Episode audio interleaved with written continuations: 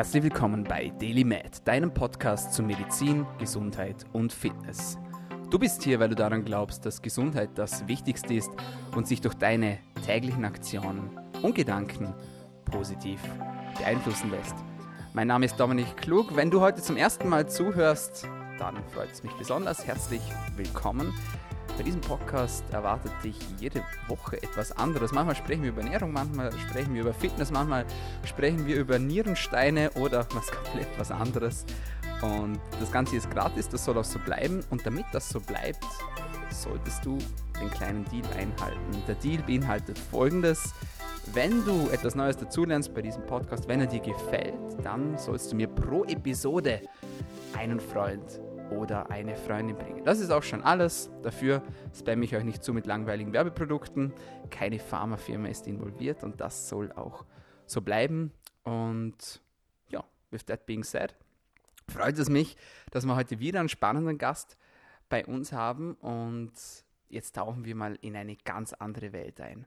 Herzlich willkommen bei DailyMed, Hebamme Petra Kornexel. Hallo, freut mich, dass ich da sein darf. Und es freut mich, dass du hier bist, liebe Petra. Du bist Hebamme und das ist mal ein Thema, das mich schon sehr lange interessiert. Und umso mehr freue ich mich, dass wir jetzt gleich richtig, richtig, richtig in, dieses, in diese unglaublich spannende Welt eigentlich eintauchen können. Aber bevor es richtig losgeht, möchte ich dich fragen, warum wird man eigentlich Hebamme? Hattest du irgendwie ein persönliches Erlebnis? Das ist immer ganz spannend. Ich frage immer alle, warum hast du Medizin studiert? Weil ich will immer so ein bisschen die tieferen Gründe erfahren. Warum wird man Hebamme? Und wie hat es dich danach in deine Ausbildung verschlagen und was machst du jetzt ganz genau? Mein Weg war tatsächlich äh, nicht sehr geradlinig, was meine Berufsausbildung anbelangt. Ich habe die Hotelfachschule besucht. Mhm. Ähm, nach der Matura im Einkauf bei einem großen Wäschehersteller in Vorarlberg gearbeitet. Es war mir eigentlich von Anfang an klar, dass ich ähm, nicht meinen Lebensabend bis dahin in Einkauf verbringen will. Mhm. Aber ich hatte keine Ahnung, was ich machen wollte. Ich bin dann mit äh, 27 zum ersten Mal Mama geworden. Ähm, beziehungsweise 26, aber es tut jetzt nichts zur Sache. Ich habe zwei wunderbare Schwangerschaften gehabt und zwei äh, sehr beeindruckende Geburten erlebt. Und ab diesem Moment war mir klar, ähm, dass ich Hebamme werden will. Das war lange Zeit ähm, eigentlich nicht umzusetzen. Äh, zum einen, weil meine Kinder klein waren. Die nahestmögliche äh, Ausbildungsstätte ist Innsbruck nach wie vor. Oh. Äh, mein Mann war beruflich und sportlich sehr aktiv. Äh, das heißt, ich hatte einfach, es war keine Möglichkeit. Ähm, der Berufswunsch hat mich dann aber nicht losgelassen und ich habe mir fest vorgenommen, einmal will ich das versuchen, aufgenommen zu werden. Die Wahrscheinlichkeit war sowieso verschwindend gering. Warum? Äh, zu diesem Zeitpunkt äh, hat man ungefähr zwei bis drei Vorarlbergerinnen genommen. Wirklich? Alle Warum drei. Wie viele Bewerber? Um die 200. Okay. Und das nur alle drei Jahre. Also ich habe mir dann mit 34 einfach dieses Ziel gesetzt, ich probiere es, damit gerechnet, dass ich keine Zusage bekomme und äh, mir vorgestellt, dann kann ich das abschließen für mich. Und äh, es sollte so sein, dass ich tatsächlich die Zusage bekommen habe. Und dann hieß es Augen zu und durch. Also meine Kinder waren noch relativ klein. Die ganze Familie hat mich aber Gott sei Dank unterstützt auf meinem Weg. Ähm, ich habe das durchgezogen und bin bis heute sehr glücklich, dass das geklappt hat. Sehr cool. Und jetzt bist du wo genau tätig?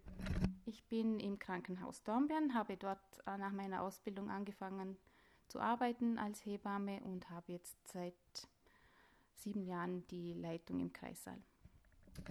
Unglaublich. Also mal einerseits Respekt weil ich finde das ja auch immer sehr cool, wenn man nach 25 noch einen anderen Weg einschlägt, der mehrere Jahre dauert in der Ausbildung. Da versuche ich auch immer Menschen zu motivieren, die sagen, eigentlich wollte ich Arzt werden, aber jetzt bin ich ja schon 25. Und ja, die Zeit vergeht ja sowieso eigentlich, muss man sagen. Ja, warum dann nicht gleich in das investieren, was man wirklich will und was wirklich der Herzenswunsch ist? Ich glaube, das ist eine sehr gut äh, investierte Zeit. Also äh, mal Respekt auf diese Art und Weise für dich. Und das zweite auch aus einem persönlichen Erlebnis dann schlussendlich der Berufswahl entstanden. Ich hake jetzt da mal ganz frech nach. Mhm. Du hast gesagt, beeindruckende Geburten in einem positiven oder in einem negativen Sinn? Äh, in einem absolut positiven Sinn. Ähm, ich sage das oft auch zu meinen Kolleginnen. Heute bin ich eigentlich dankbar, dass ich aus ja, man kann sagen, naiv, wie ich damals war, überhaupt zu keinem Zeitpunkt damit gerechnet habe, dass bei einer Geburt irgendetwas nicht gut gehen könnte. Also das war für mich überhaupt keine Frage. Ich habe mein erstes Kind im Entbindungsheim in Lustenau noch bekommen und äh, ich habe sowohl direkt nach der Geburt als auch später dann immer äh, an dieses Erlebnis ganz, ganz positiv zurückgedacht. Ich hatte das Gefühl, dass mich das ja, man kann das jetzt vielleicht übertrieben formulieren als Frau. Äh, das war so ein Initiationsritus vielleicht. Ähm, es hat mich total bestärkt äh, für mein Leben. Ich habe seit dem Zeitpunkt das Gefühl gehabt, wenn ich das schaffe, dann kann ich vieles oder fast alles. Unglaublich, sehr cool. So, jetzt legen wir aber los. Ja, ich kann es ja kaum erwarten. Ähm, okay. Schwangerschaft. Ja ist keine Krankheit, hat ähm, unser äh, netter und äh, sehr kompetenter Podcast gesagt, Primarius Neunteufel auf Daily Med, habe ich sehr cool gefunden. Und wenn jetzt dieser Fall eintritt, sage ich jetzt mal, ja, was kann man denn tun, damit man die Schwangerschaft op so optimal wie möglich gestaltet? Ich bin immer ein Fan von allem ausreizen, alles so gut machen wie möglich, ja.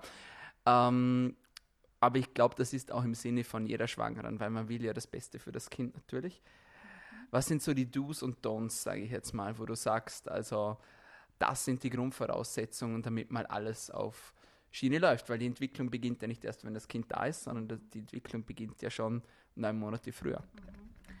Also die Do's sind Vorbereitung, die Don'ts sind zu viel Vorbereitung. Vielleicht kann man das so äh, auf einen Nenner bringen. Äh, wie mit so vielem ist einfach ein, ein gesundes Maß äh, ganz günstig.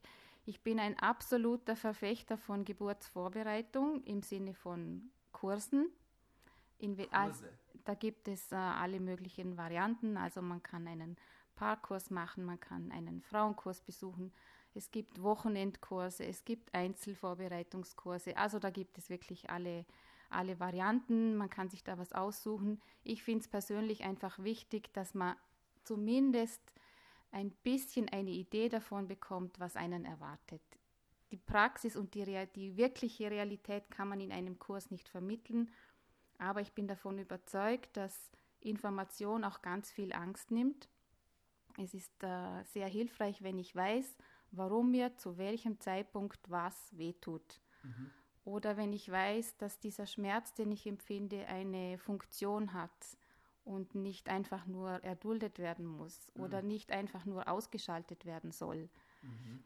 Also da, das Spektrum ist wirklich ganz groß und mhm. ähm, ja, aber wie mit so vielem, zu viel des Guten ähm, geht mhm. dann in die andere Richtung. Ich bin nicht äh, ein, kein Freund davon, sich zehn Bücher zu kaufen und äh, drei Kurse zu besuchen, weil man vielleicht das Gefühl hat, man hört an einem anderen Ort noch mehr oder ja, also es gibt tatsächlich eine Überinformation und da kann sich schon eine Spirale entwickeln, ähm, die einfach in die andere Richtung geht. Okay, also einfach, weil, weil man sich dann irgendwo wahnsinnig macht, sage ich jetzt mal. Ja, genau. Also äh, dieser Überperfektionismus oder das Bedürfnis, sich auf alle Eventualitäten vorzubereiten und für alles einen Plan zu haben, führt oft in eine ganz große Erwartungshaltung an sich selbst. Mhm. Es gibt äh, nicht so wenige Frauen, die kommen mit einem Geburtsplan. Da steht genau drin, was will ich haben, was will ich nicht haben. Wirklich? Die legen sich dann auch die Messlatte hoch. Sie wollen äh, beispielsweise überhaupt keine Art von Schmerzmittel. Und wenn es im Laufe der Geburt zu einer Situation kommt, äh, bei der das vielleicht ganz hilfreich und für den weiteren Geburtsverlauf förderlich wäre, vielleicht in der einen oder anderen Situation ein, ein bestimmtes Schmerzmittel in Anspruch zu nehmen, dann haben die oft ganz große Versagensgefühle, Schuldgefühle und äh, machen, also sind im Anschluss oder nach der Geburt oft wahnsinnig enttäuscht. Mhm. Mhm. Also ja, das finde ich, ähm, man kann keine Geburt planen. Also das Wort Geburtsplan an sich ist schon ein Widerspruch. Ähm, man sollte versuchen, offen zu sein, informi informiert, offen zu sein und äh, das auf sich zukommen zu lassen. Also es komme, was da kommen mag, sozusagen, ja. oder? Okay, und wenn du jetzt sagst Vorbereitung, mhm. welche Vorbereitung macht denn Sinn? Gib uns da mal ein paar Beispiele. Na, es geht einfach im Großen und Ganzen darum, ein bisschen die Physiologie zu verstehen, zu verstehen, was passiert bei einer Geburt. Warum äh, ist dieser Wehenschmerz wichtig? Warum ist überhaupt Schmerz da? Warum hat die Natur das so eingerichtet? Was macht das Baby im, im Geburtsverlauf? Welche Bewegungen macht es? Warum macht es Sinn, dass ich mich in verschiedenen Stadien des Geburtsverlaufs vielleicht auch in eine andere Position bewege? Ähm, ja, das, also das ist so, das, der, der Kern beinhaltet den Geburtsverlauf. Man spricht natürlich auch darüber, äh, was ist während der Schwangerschaft, worauf soll ich achten, was kann ich tun bei allerlei äh, anstehenden Wehwehchen. Und am Ende spricht man natürlich auch darüber, wie geht es weiter, was, ist, äh, was mache ich zu Hause, wie funktioniert das am besten mit dem Stillen. Mhm vielleicht auch so ganz praktische Sachen, mhm. wie, äh, wie soll die Babyausstattung aussehen, wie viel brauche ich überhaupt und so. Also einfach vorbereitet sein, sage ich jetzt mal. Genau, ein bisschen vorbereitet zu sein, mhm. genau. Okay. Gut, schneiden wir kurz das Thema Ernährung an. Äh, da irgendwas, was wichtig ist oder essentiell ist, sage ich jetzt mal, während der Schwangerschaft. Ich habe es eh schon kurz angesprochen mit dem Primarius 9. Manche denken dann, sie müssen für zwei essen. Mhm. Ähm, stimmt ja nicht, haben wir schon herausgefunden. Gibt es für dich jetzt irgendwie einen Input, wo du sagst, also das gehört einfach dazu oder das geht einfach gar nicht während der Schwangerschaft, wenn wir jetzt nur mal die Ernährungsseite beleuchten? Mhm. Also, na, das ist kein Geheimnis, das ist auch nichts Neues, nichts Revolutionäres. Eine gesunde Ernährung macht einfach Sinn.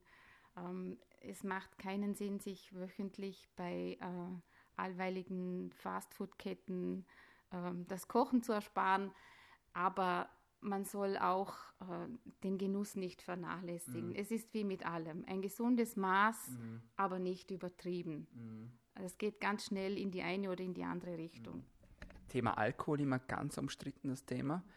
Früher absolutes No-Go. Äh, zu uns hat man damals gesagt im Studium, wenn Sie eine Frau sehen, äh, die ein Sechglas in der Hand hat und ein Lachsbrot, dann nehmen Sie ihr das Lachsbrot weg. Ja, was sagst du zum Thema Alkohol? Ich würde sagen, äh, nehmt ihr beides weg. Ähm, Sehr gut. Es, also es hat ganz lange Zeit dann auch so mm, die Meinung geherrscht, ein kleines Gläschen zum Abendessen schadet nicht. Also da weiß man mittlerweile, dass jedes Glas, egal in welchem Stadium, sehr schädlich ist, das soll man einfach nicht tun. Mhm. Und das Thema Rauchen, nur dass wir es einfach abgehakt haben? Ja, da gibt es nichts weiter dazu zu sagen. Auch die Meinung, äh, die dann oft angeführt wird, äh, es sei schädlich für das Kind, wenn eine starke Raucherin abrupt aufhört zu rauchen, ist ähm, absolut falsch. Jede Zigarette äh, während der Schwangerschaft ist eine Katastrophe. Warum? Sag uns, was da passieren kann. Also es geht darum, äh, dass die Funktion der Plazenta erhalten bleibt. Die Plazenta ist das Organ, das sozusagen das Kind versorgt während der Schwangerschaft.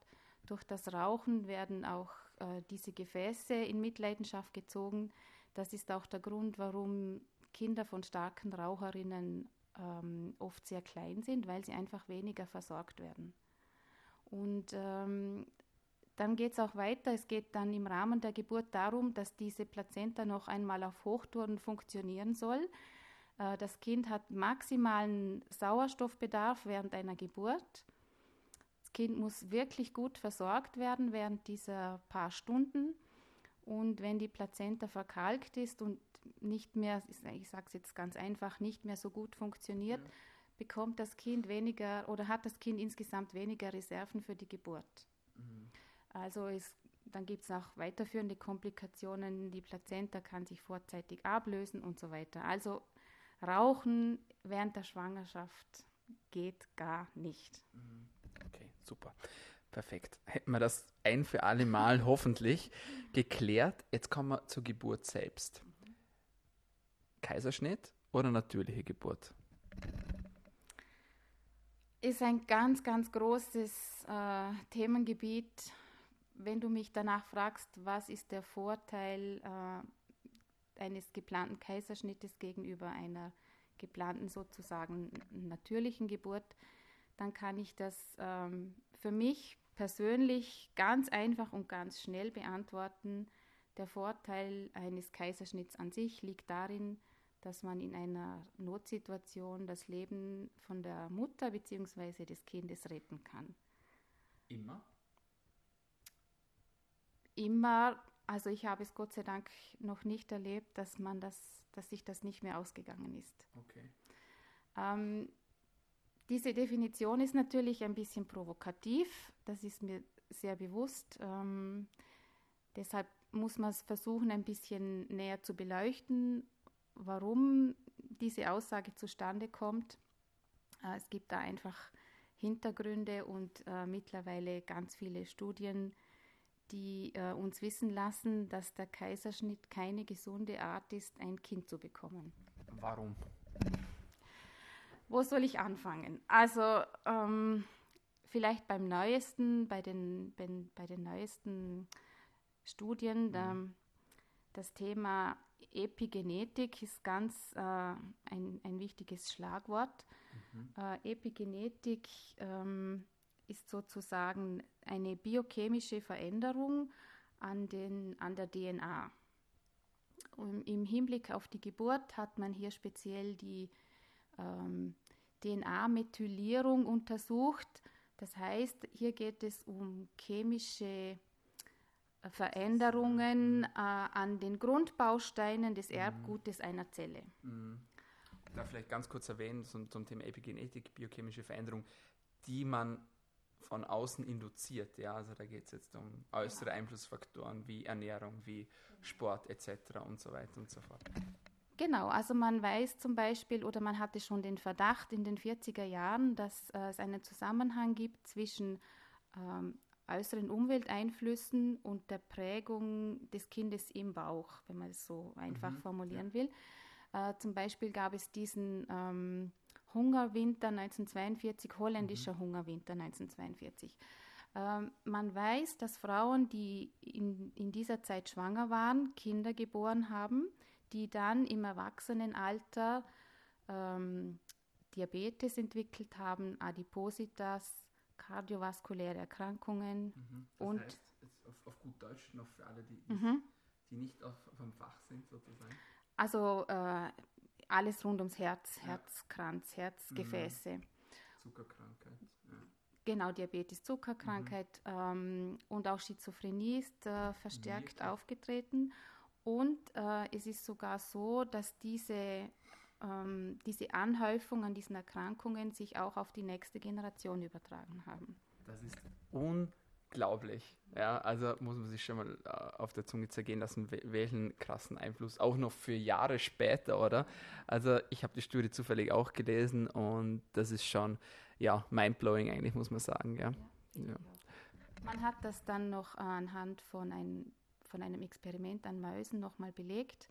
Ähm, Mhm. Die Mäuse haben dann, also so als erstes äußeres Zeichen hat man gesehen, sie hatten eine andere Fellfarbe und haben aber wirklich auch dieselben äh, Erkrankungen gezeigt und mhm. auch wiederum auf die nächste Generation übertragen. Mhm. mhm. Das geht sogar so weit, ganz kurze Ergänzung, hängt jetzt nichts mit dem Thema Schwangerschaft zusammen, aber einfach, weil ich es unglaublich spannend finde. Das geht sogar so weit, dass man sogar Angst vererben kann. Ich weiß nicht, ob dir, das, also ob, ob, ob dir die Studie bekannt ist, wo sie Mäuse konditioniert haben mit einer Glocke und immer wenn die Glocke geläutet hat, haben die einen Stromschlag gekriegt. Ja? Nach einer Zeit hat man nur noch die Glocke geläutet, ohne dass die Mäuse den Stromschlag gekriegt haben. Die Mäuse sind erstarrt im Käfig vor lauter Angst. Und jetzt kommt der Burner. Danach hat man diese Mäuse sich paaren lassen und die Kinder von den Mäusen, also die Babymäuse, wenn die die Glocke gehört haben, sind die vor Angst erstarrt. Also das ist etwas, das ist einfach nur krass, ja. Und jetzt zurück zur Schwangerschaft. Was hängt jetzt die Epigenetik mit dem Kaiserschnitt zusammen, beziehungsweise mit der natürlichen Geburt?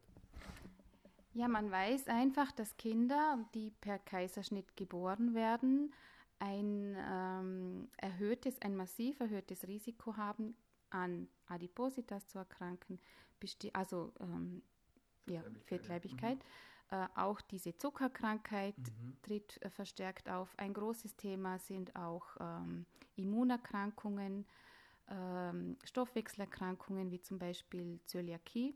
Mhm. Das ist was? Äh, also es hängt mit der, mit der Ernährung, es hängt mhm. mit dem Darm zusammen. Ja, mit Gluten. Gluten. Genau. Mhm. Mhm. Ähm, what else? Was, what else? Ja. Ähm, genau. Ähm, ein ganz ein großes Thema ist hier die, ähm, die häufige Erkrankung an Asthma auch. Mhm. Also das sind so, so Langzeitfolgen. Und es gibt mittlerweile, wenn man die Kombination Epigenetik und Geburt eingibt, ähm, bekommt man fast 300 Publikationen dazu in medizinischen Fachzeitschriften. Also das sind dann keine ähm, mhm. privaten. Keine Apothekenumschau. Nein, genau, keine Apothekenumschau, sondern wirklich fundierte, ähm, fundierte Studien dazu, ja. Mhm. Unglaublich. Und da spielt ja auch dieses Vaginalsekret, ja, mit dem das Kind, also das klingt jetzt ja total blöd und für manche vielleicht eklig, ja, aber das Kind wird ja quasi mit dem Vaginalsekret überzogen, wenn der Geburtsvorgang natürlich abläuft, oder? Und auch das soll ja unglaubliche Einflüsse haben auf das Kind und für die spätere Gesundheit. Genau, also da, das, das schließt dann ein bisschen diese, vielleicht auch diese Epigenetik mit ein. Ähm, man weiß, dass äh, die, die Entstehung, also man nennt dieses, dieses ganze Konstrukt äh, Mikrobiom. Mikrobiom ist sozusagen, der, sind alle Bakterien, Viren und Pilze, die den menschlichen Körper besiedeln. Also man spricht hier von einer ziemlich eindrücklichen Zahl von circa 100 Billionen. Also wenn man das überhaupt hochrechnen kann. Und ähm, dieses Mikrobiom hat eben direkten Einfluss auf unsere Gesundheit. Die mhm. meisten dieser, nennen wir es mal Lebewesen, sind äh, vorteilhaft für unseren Körper, äh, manche sogar lebensnotwendig. Es gibt auch solche, auf die könnten wir gut verzichten, aber sie sind nun mal da. Das Mikrobiom unterscheidet sich auch ähm, je nachdem, wo wir in unseren Körper schauen, also Mund, Rachen, Darm, mhm.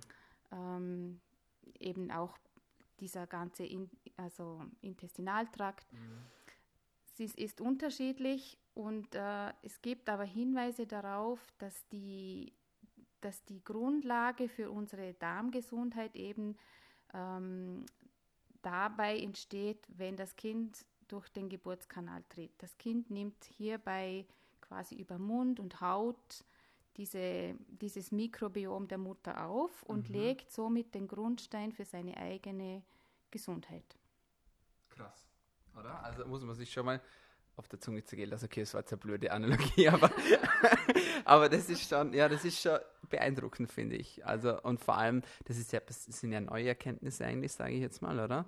Früher, also ganz früher, da kannst du mir das vielleicht sagen, gab es ganz früher die Möglichkeit Kaiserschnitt? Also ich sage jetzt so mittelaltertechnisch, also im Zeitalter vom Mittelalter rum?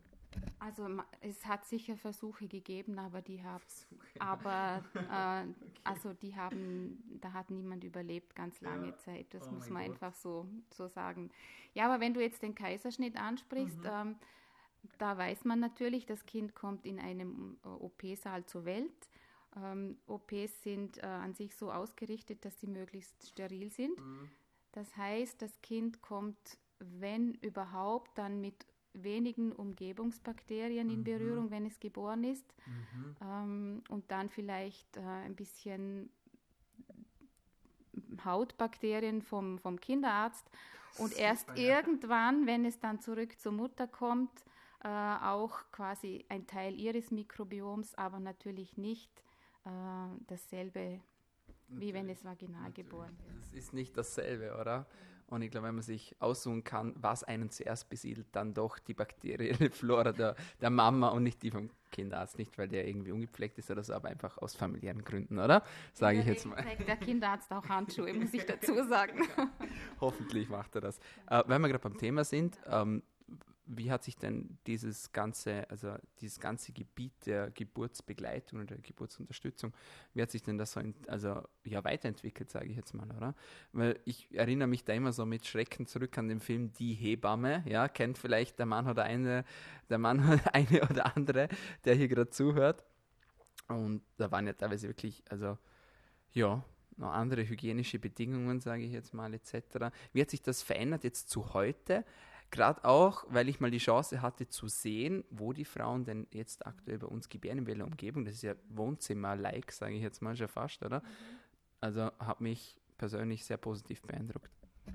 Ja, ich denke, da sind wir heute schon äh, in einer sehr komfortablen Situation, äh, aus Sicht der Frau auch.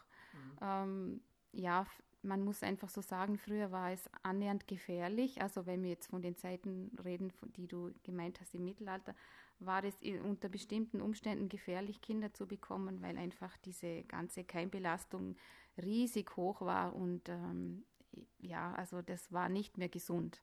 Mhm. Es hat dann auch eine Zeit gegeben, die ging ein bisschen in die andere Richtung. Also so wenn man in die 70er Jahre zurückgeht und sich diese grün gekachelten Räume vorstellt, bei denen der Geburtshelfer, die Hebamme äh, mit Mundschutz und äh, Plastikschürze dann zugegen waren, das ist auch nicht das, wie man sich das mhm. vorstellt, äh, ein Kind zu bekommen. Heute, wie gesagt, finde ich, ähm, ja, wir sind ein Krankenhaus, aber wir bemühen uns, diese, die ganzen technischen Gerätschaften und was wir sonst unter Umständen brauchen könnten, gut zu verbergen und eine heimelige Atmosphäre zu schaffen. Mm, das ist sehr schön. Mm, wenn wir jetzt nochmal, oder nein, nein, nein, Moment, Moment, etwas bevor ich es vergesse. Das ist ja schon eine sehr positive Entwicklung. Wie glaubst du, dass es in 10, 20, 30, 50 Jahren aussieht? Glaubst du, dass die Hebamme als Beruf ausstirbt und dass wir irgendwann von Robotern unterstützt die Kinder äh, auf die Welt kriegen? Oder wo siehst du da die Zukunft? Einfach weil es ein Thema gerade ist mit diesem ganzen AI-Hype, Künstliche Intelligenz, whatever. Also solange äh, die Sektiorate bei uns nicht 100% erreicht, äh, Kaiserschnittrate ja, ja. Äh, denke ich nicht, dass unser Beruf aussterben wird. Mhm. Geburt ähm, hat ganz viel zu tun mit Loslassen. Mhm mit Hergeben, mit sich geborgen fühlen, mit äh, Vertrauen fassen. Und ähm, all diese Dinge, glaube ich, beziehungsweise bin ich überzeugt davon, kann kein Roboter leisten. In dem Moment, ähm, in dem eine Frau in den Kreissaal kommt, muss sie in ganz kurzer Zeit ähm, sehr intim werden mit einer ihr möglicherweise unbekannten Person. Ähm, und das ist eine große Herausforderung. Das ist auch ein aus meiner Sicht ganz wichtiger Aspekt in unserem Beruf, dass wir den Frauen das Gefühl geben, ähm, sie können sich hier fallen lassen mhm. und sie können vertrauen und wir schauen gut auf sie und wir schauen gut aufs Baby. Ähm, ja, das sind so für mich ganz elementare Grundgefühle, die einen guten Geburtsverlauf erst möglich machen. Mhm. Also ich hoffe, wir sehen keine Roboter im Kreissaal. Mhm. Sehr cool. Was spricht für das Thema Heimgeburt? Weil viele wollen einfach zu Hause auch das Kind kriegen. Würdest du sagen, macht Sinn oder würdest du sagen, nee, Finger weg davon? Also da sprichst du jetzt ähm, wieder ein ganz großes Thema an. Ähm, die Patientenautonomie, wenn man eine schwangere Frau jetzt mal als Patientin bezeichnen will, ist grundsätzlich eine ganz große Errungenschaft in der, in der modernen Medizin. Mhm. Ähm, da tut sich aber ein riesengroßer Spannungsbogen auf, der sich erstreckt von Wunschkaiserschnitt, das heißt eine ähm, maximale Invasion, die völlig unverhältnismäßig ist. Mhm. Äh, auf der, dem gegenüber steht dieser Trend zur Alleingeburt. Mhm der sozusagen alles ablehnt, was an, ja, nennen wir es Inter Intervention ähm, ja. und damit auch ein unverhältnismäßig hohes Risiko eingeht. Mhm. Dazwischen gibt es natürlich ganz vieles. Ähm, wenn du ansprichst die, die Hausgeburt, grundsätzlich spricht überhaupt nichts dagegen. Es ist nur im Moment so, dass es in Vorarlberg nur noch zwei Hebammen gibt, die das machen. Hm. Okay. Also ähm, hat verschiedene Gründe. Das ist natürlich eine riesengroße Belastung für einen eigentlich langen Zeitraum, weil Geburt ist nicht planbar. Man weiß nicht, wann die Kinder zur Welt kommen. Das heißt, man ist unter Umständen drei, vier Wochen auf Dauerbereitschaft. Ähm, wenn es das erste Kind ist, muss man einfach auch mit vielen Stunden rechnen, äh, Anwesenheit rechnen. Mhm. Und es wird eigentlich total schlecht bezahlt. Also das kann man sich fast nicht mehr leisten, Hausgeburten okay. zu betreuen. Was die Sicherheit betrifft, muss man sagen, Hausgeburten haben keine schlechtere Statistik wie Spitalgeburten, was die Sicherheit anbelangt.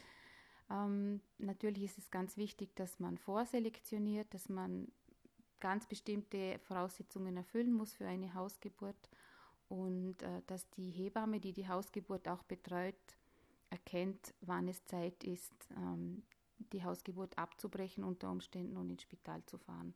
Aber die haben ja auch äh, eine fundierte Ausbildung, in der Regel auch ganz viel Erfahrung. Mhm. Und deshalb kann man sagen, dass Hausgeburt an sich nicht gefährlicher ist als eine Spitalsgeburt. Wow. Okay, beeindruckend. Wenn du jetzt sagst, auch die Hebamme muss dann erkennen, wann es dann äh, Zeit ist, auch ins Krankenhaus zu fahren. Für diejenigen, die sich eine Hebamme aussuchen, wie erkennt man eine gute Hebamme? Oder, also jetzt mal, also wir gehen davon aus, dass alle gut sind, sage ich jetzt mal. Aber wie, ich möchte jetzt nicht auf eine professionelle Basis raus, sondern eher auf eine Vertrauensbasis. Mhm. Ja, also geht es da einfach ums Wohlfühlen, um das Loslassen, wie du vorhin gesagt hast? Oder was würdest du jetzt sagen, wenn jemand sagt, ich möchte mir jetzt eine Hebamme suchen, auf was soll ich denn achten? Also ich glaube nicht, dass man das äh, an bestimmten Kriterien festmachen kann, so einen Katalog, den man abarbeiten kann.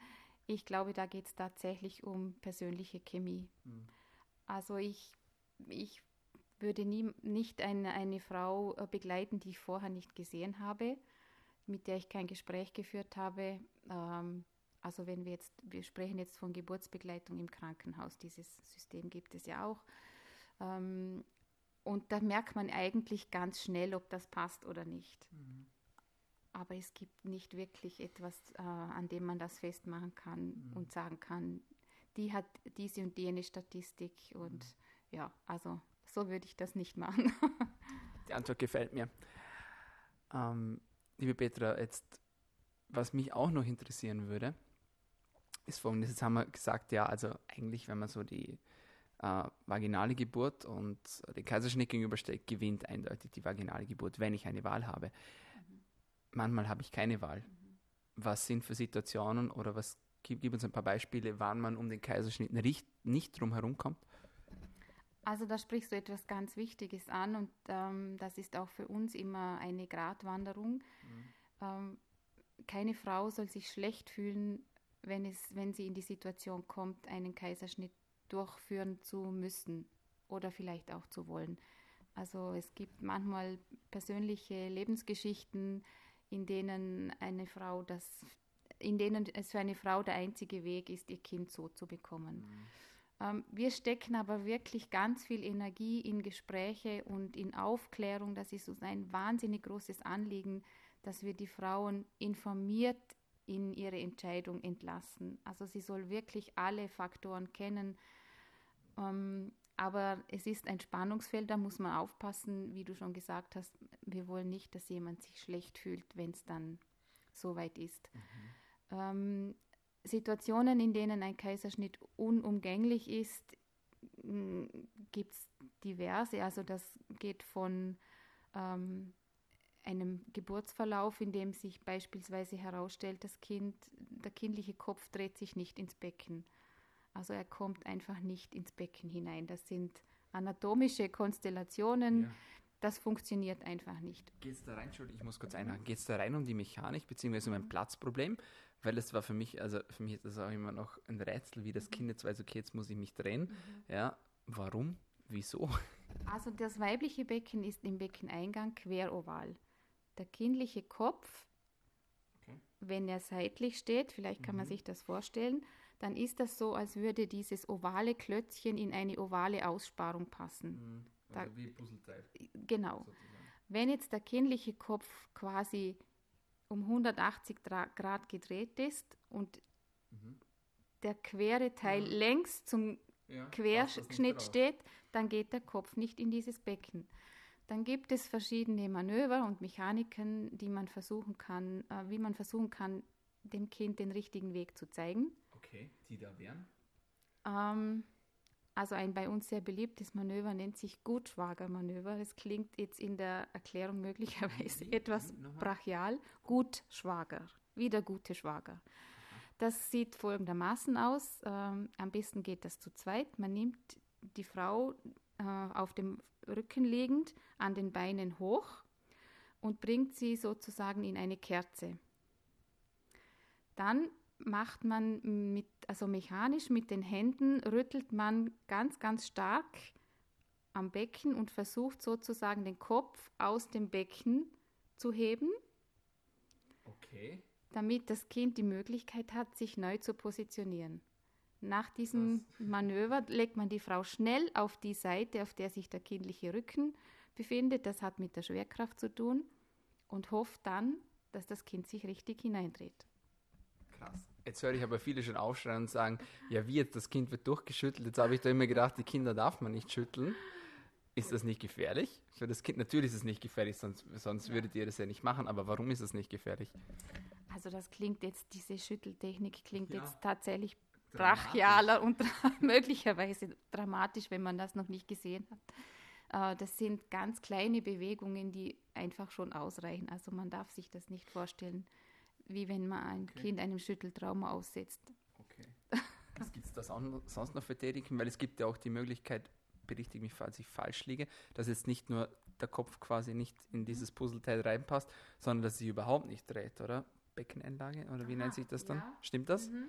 Also Beckenendlage ist sozusagen die Beschreibung, wenn das Kind mit dem Popo nach unten liegt und Genau, nicht das mit dem. Kopf. Genau. Äh, Die Beckenendlage an sich ist kein Grund für einen Kaiserschnitt, aber äh, mittlerweile gibt es nur noch sehr wenige Geburtshelfer, die dieses Fachwissen haben und die die Erfahrung haben, äh, wenn ein Kind quasi auf diesem Weg zur Welt kommt. Da gibt es ein, ein paar bestimmte Handgriffe, die man beherrschen muss. Und dann kriegt man das Kind auch also andersrum quasi raus, wenn man das kann. Ganz genau. Ganz genau. Beeindruckend. Sehr beeindruckend.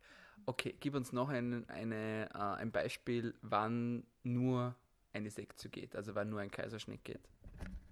Also wenn wir jetzt außerhalb von äh, Notsituationen sprechen, und darauf denke ich, wirst, wirst du mich nicht ansprechen, sondern so um mehr oder weniger geplante Mhm. Geschichten.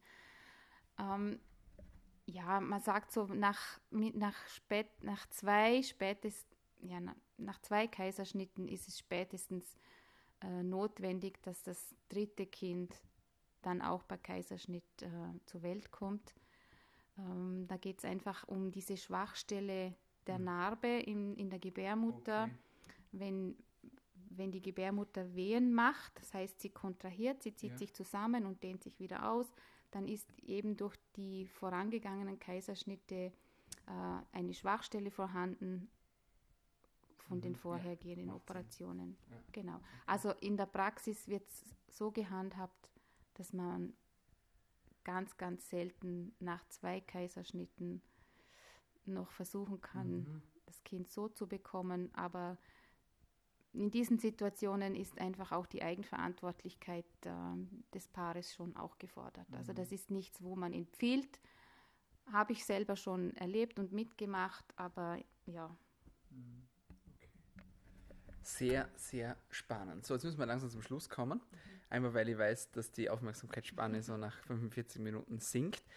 Ähm, eins würde mich aber doch noch sehr interessieren. Wenn nun das Kind auf der Welt ist, dann sollte man das ja möglichst schnell zur Mama geben. Warum ist das so?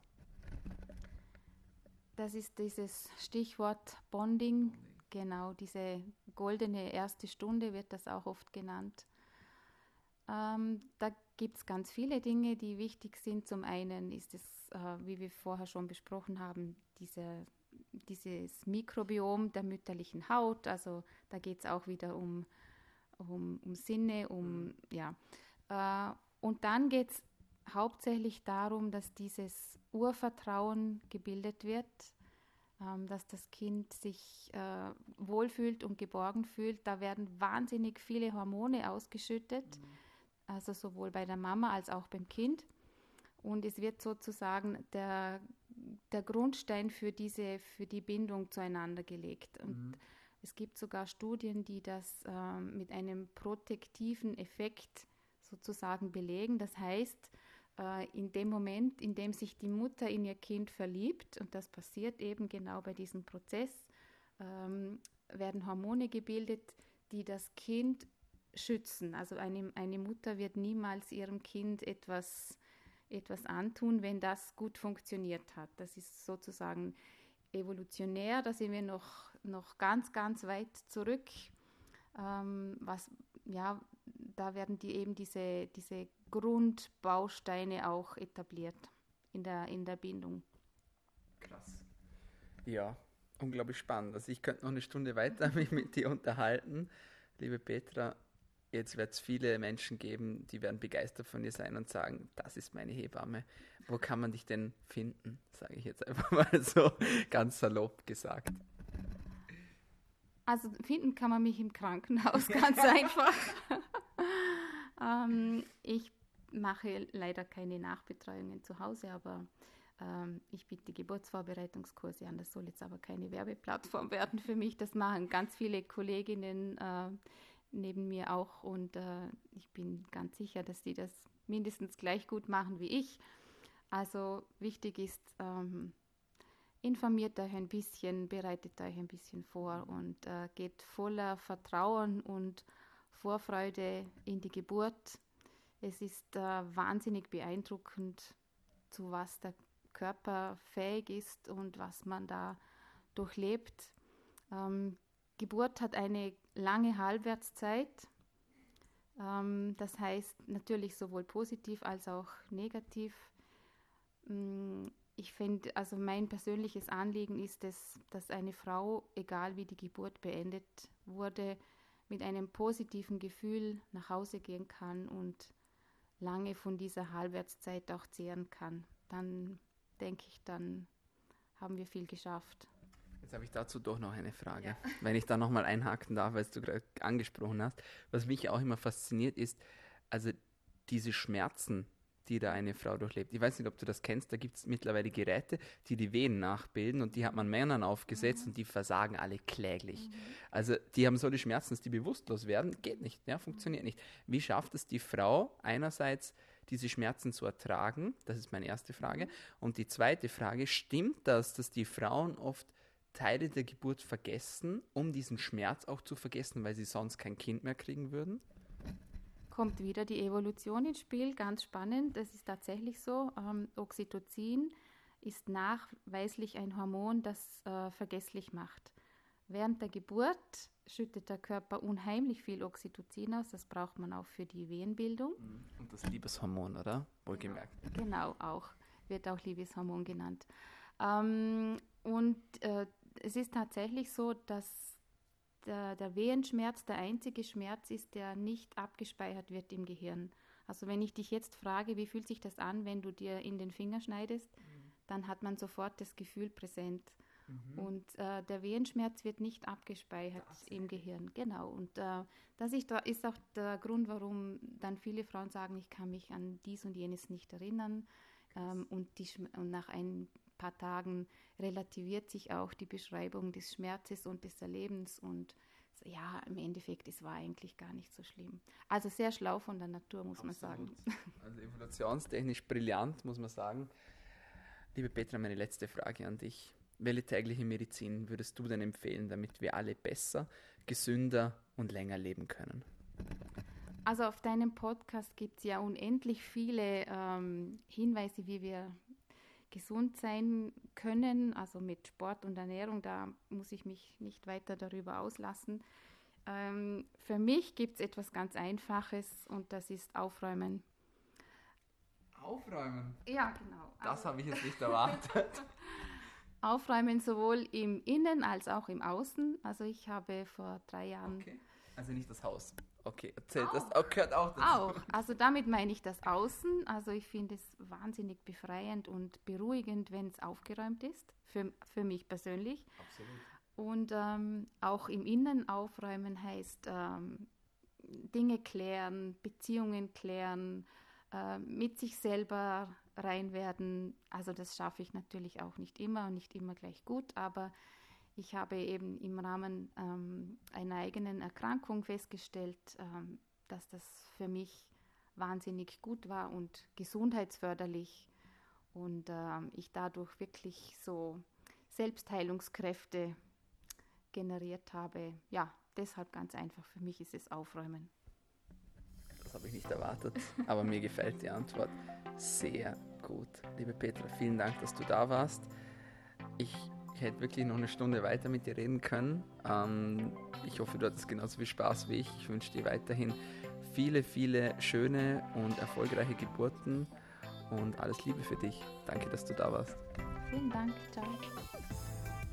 Ja, meine Freunde, ihr seht, Gesundheit ist noch so viel mehr. Ja. Und warum nicht gleich am Anfang starten und auch dem Kind die Chance geben, möglichst gesund auf die Welt zu kommen. Jetzt wisst ihr wie und ihr wisst auch, wo ihr professionelle Hilfe bekommen könnt. Und nein, wir haben immer noch kein Sponsoring involviert.